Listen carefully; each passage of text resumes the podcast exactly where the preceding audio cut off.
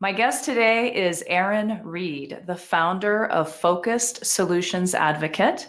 He provides a service that is crucial to healthcare professionals that have reached the point of admitting that they have a substance abuse problem and need help. How do they support themselves when they're getting that help? And that is what we're going to talk about today. Welcome, Aaron. Thank you. It's nice to be here, Terry. I'm so glad you had the time to come and do this. I think this will be some great information for our listeners. Yeah.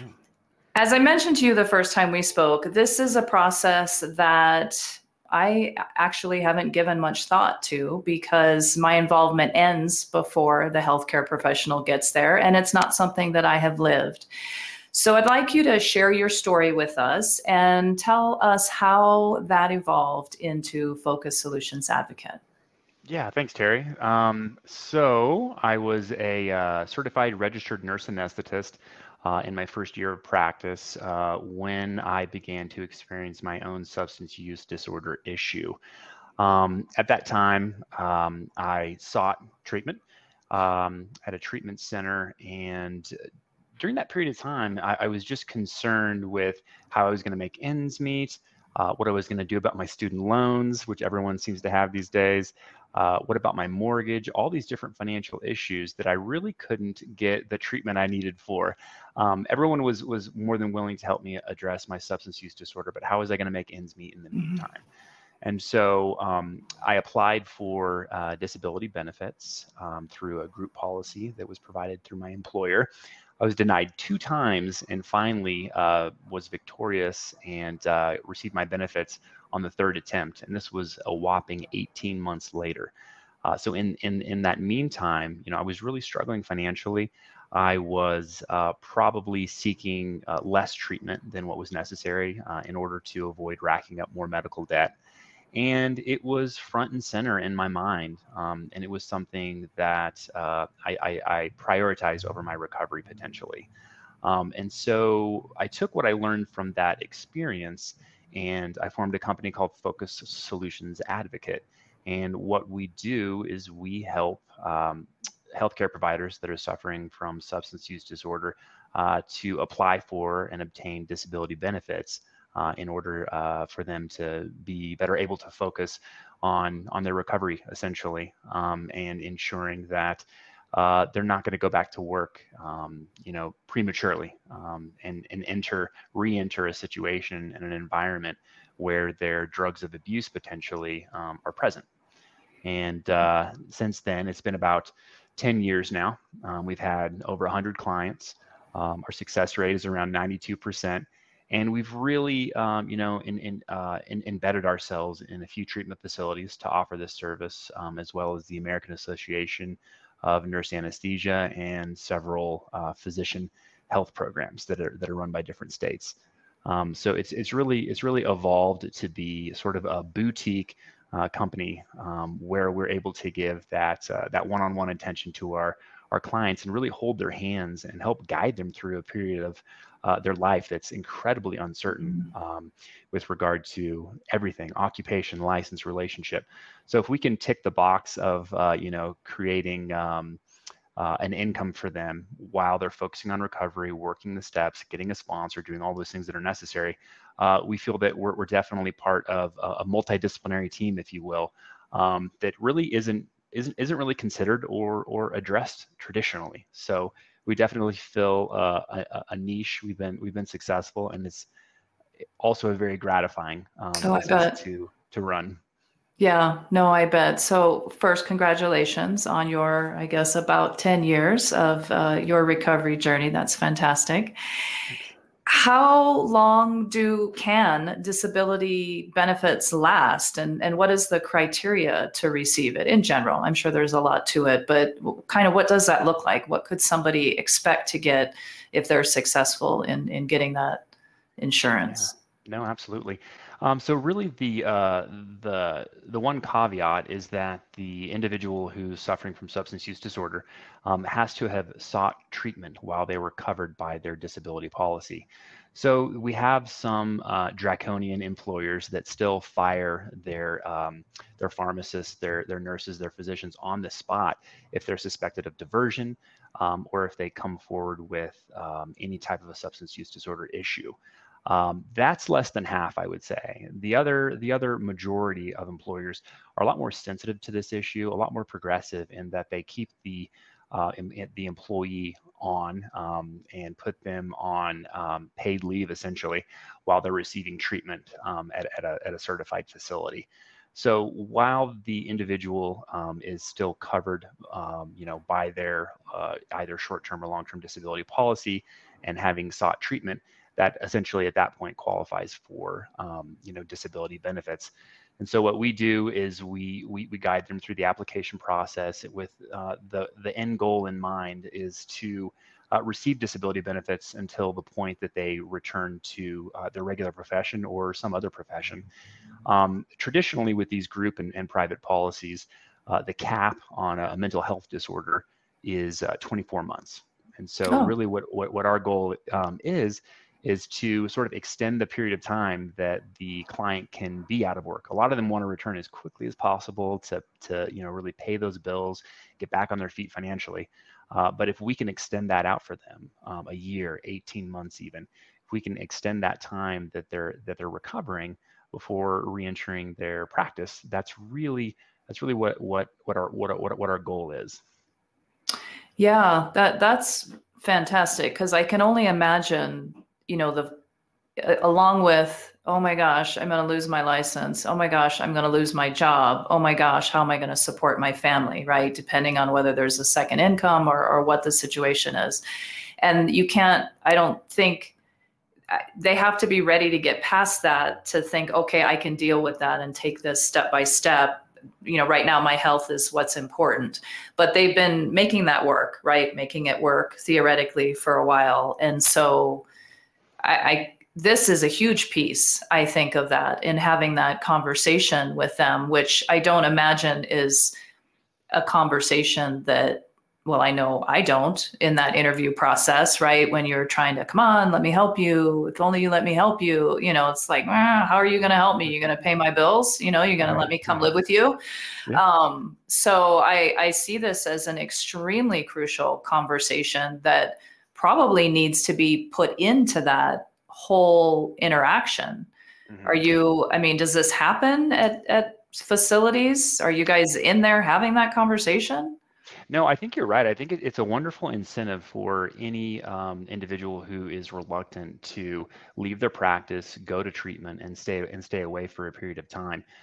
We often talk about the emotional aspect of it, the familial aspect of it, the licensure aspect of it, but really how are they going to pay their bills when this happens? And so my advice to the treatment facilities that I've worked with, and sort of the protocols that we've formed also with some of the medical associations that we work with, is that when a nurse or a physician or a dentist calls in about their substance use disorder and they're asking for help, they're wanting to take time away from practice, that's the first touch point. And that's probably the point when we want to become involved, because the number one error that a client can make is to call their disability company on their own without having us present or without us facilitating or liaising that conversation. Because the first thing that the insurance company is going to ask is, why are you no longer working? And they're probably going to say, because my license was suspended. And that's what we call a legal disability. That's not a medical disability. Mm. So we try to help the client frame their disability as a medical disability. And a lot of these policies are own occupation policies as well. And the insurance companies, bless their hearts, will try any trick in the book in order not to pay out these claims. And so they're going to suggest to the client and maybe even convince them that, hey, you know, you can still go out and dig ditches, wait tables, wash dishes. Mm-hmm. So I don't know if you're truly disabled. And so we step in at that point, hopefully from the very beginning, we have that initial conversation with the insurance company. And we reassure them that, yes, we've read the policy. Yes, they are eligible. This is an own occupation policy. And really, it's not any of your information, whether or not they're in trouble with the board, their license is revoked or suspended. We will provide you with medical records in order to substantiate this claim that are within the purview of your investigation. Whatever you're not going to get everything that you ask for. You're going to get what we wish to provide, and we're going to fulfill the requirements of substantiating this claim in a manner that's, you know, efficient and really avoids those disqualifying statements. Sure. Okay, that makes sense. Well, and in a lot of states, the licensing boards are so far behind that their licenses aren't suspended yet because it's just happened, right? They've just been caught. But you're right. It's how we blunder into things because we don't know what the right answers are to the questions. And then that is taken and then made something else out of, and then we've just ruined it for ourselves without even realizing what we're doing. Okay. So I can see, you know, facilities that really do want to help their healthcare professionals need to be given the information that, number one, and I think if they really do want to help, they're already on board with, we're not going to terminate you. We're going to allow you to use what insurance there is. I know I've worked with facilities that have that approach, which is fantastic. But then on top of that, that's just the first step. It's not that easy. You have to get past the insurance people and answer the questions the right way, which are the truth. It's just how everything is phrased, right, and set up. Right. So I get that. Yeah. And then you touched on something about, you know, when they're, 24 months, that's a pretty substantial amount of time. I recognize, I don't know what proportionally the disability insurance is to their paycheck.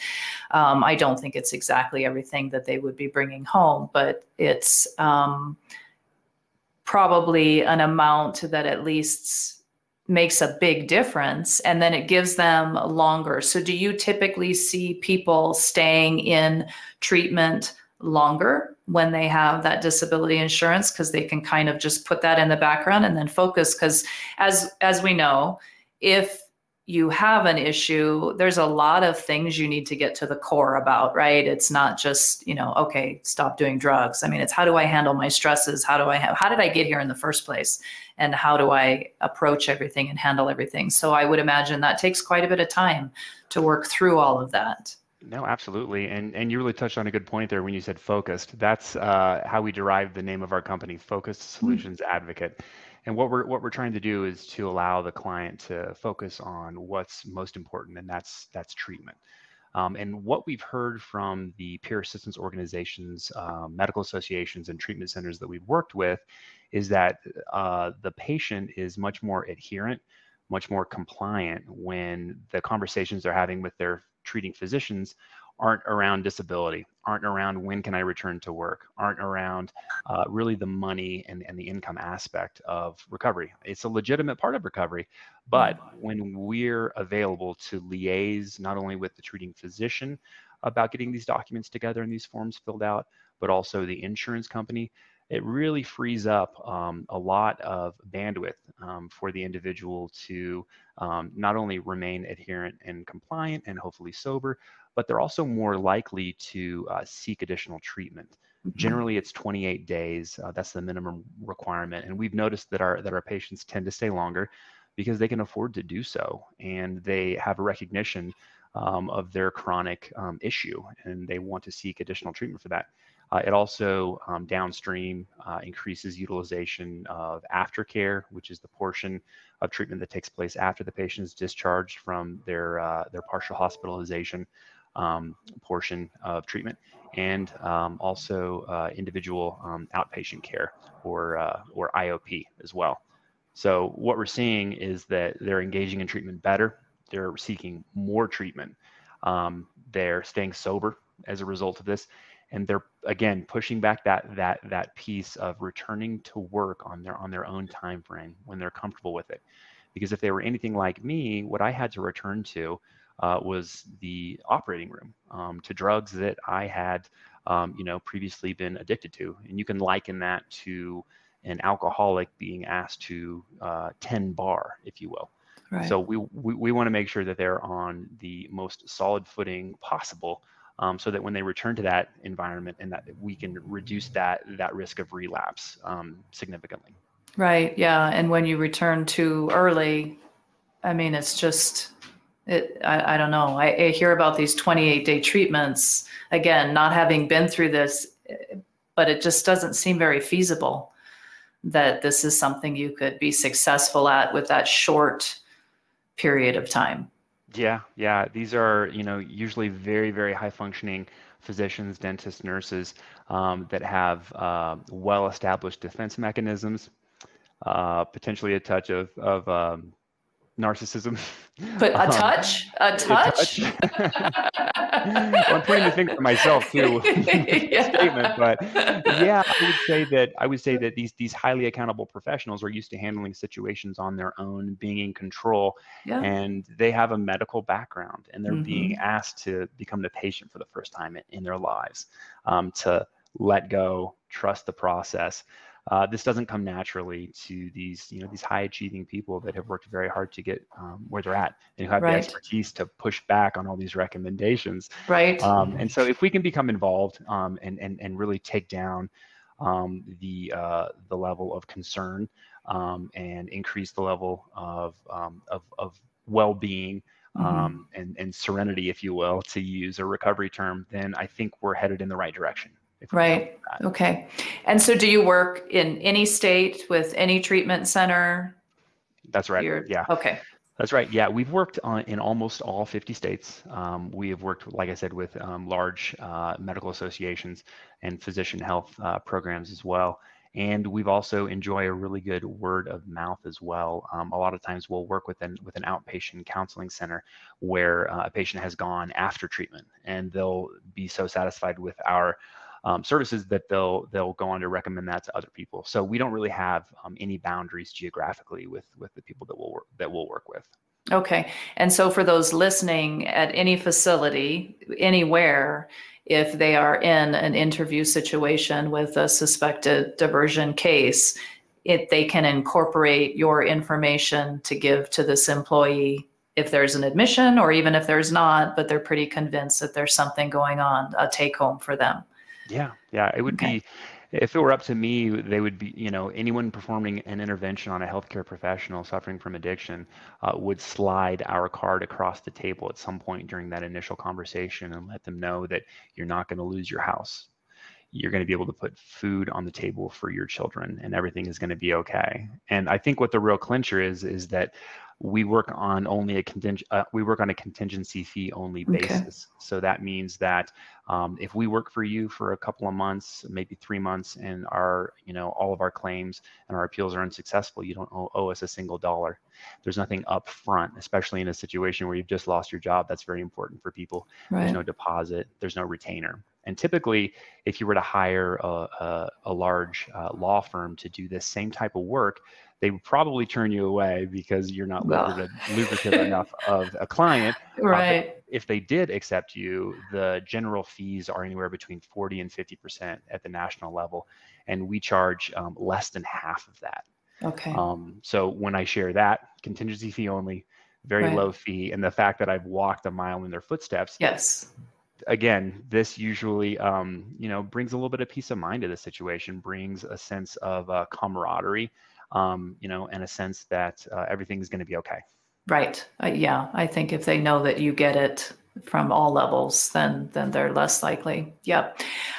Question for you in terms of reintegration, slightly off topic, but having been in the OR, having been involved with treatment centers and seeing the successful outcomes or maybe not as successful outcomes, what are your thoughts? I know there's kind of two camps, especially in the OR, when it comes to reintegration with a CRNA or anesthesia provider. What are your thoughts on going back into the OR? I used the analogy before of an alcoholic tending bar. It's not impossible, but the recovery has to be real stringent. They have to have spent enough time away from the operating room that those cues will still be present, but the knee-jerk reaction isn't there. And this is a pretty high-risk population to work with. You know, returning back to the operating room means that they're going to be handling their drugs, their previous drug of choice, day in, day out, all throughout their shift, 24/7. They're going to be in situations where they're going to be alone with those drugs, and they're also going to, know all of the tactics to divert, to hide, right, their use. And so what I've seen work most successfully is that the individual stays out of work at least 18 months. That's going to cure a lot of the anatomical issues. That's going to, deal with some of those trigger and response mechanisms, the post-acute withdrawal syndrome. But once they return to work, they need to be monitored as closely as possible. And there aren't a lot of employers that really look forward to, accommodating their employees in this way when they can just go to the next applicant. Right. So there are some anesthesia anesthesia companies that are more understanding when it comes to this, and some facilities that are more understanding as well. But once they've gotten through that credentialing process and are allowed to work within the hospital, as I said before, it's going to take a lot of monitoring. They're going to be monitored from the board as far as random urinalysis are concerned, and check-ins on that level. But there also should be a monitor at the facility, someone who is completely aware of the situation, who's had it explained to them what this new employee is going through, so that they can sort of shadow them. They can mentor them back into the field, and they can keep an eye on them really pretty closely for at least the first 3 to 6 months. But people do return successfully. Some people don't, but some people do. So it certainly is possible. For a lot of these people, they become so highly specialized and so highly trained that they think that there is not other work that they can do. Now, I personally did not return to anesthesia. I felt that the risk reward really wasn't there for me, and I pivoted and used my medical background to begin working for within industry for a pharmaceutical company. So that's another thing that I tell my clients. A lot of these people say, you know what? I don't think I can go back to work. I really don't trust myself around these drugs and this environment any longer. And maybe it was the stress that was getting to them that sort of nudged them in the direction of using in the first place. Right. And so I can have that conversation with them. I can say, I have spent a year or more, applying to 10 jobs a day, figuring out how to interview for other things, and really pivoting and molding the experience and education that I have, and parlaying that or leveraging it into a completely different career. And it is possible. Yeah, very possible, very possible. And so that's, and probably comes back to a little bit of the narcissistic, oh, I can get back in, I can do it. And maybe those are the ones we need to be worried about, right? It's somebody told me I couldn't do it, so here we go. Not. I'm exactly, going to do this now. Yeah, exactly. All right, well, this is great information. We'll attempt to get your word out there to everybody. I'll be sure and put your contact information when we post the interview, that people can reach out to you on a case by case, or maybe get a box of cards or something that they want to use to hand out. But I think it's fantastic. I'm glad we had this conversation. It's an area a lot of us, I think, don't think about, but it's extremely important to the success. It's kind of that part B of the success, once they're ready to get some help. That's a really good way to put it. And I really appreciate your interest and your advocacy as well. I know that what you do is really, really important, to safely identify these people and remove them from the clinical setting. And if we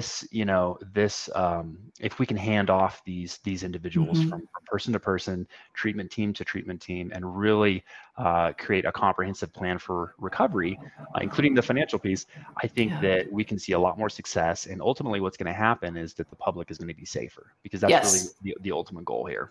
Absolutely. Patients and healthcare professionals, everybody. Yeah, absolutely.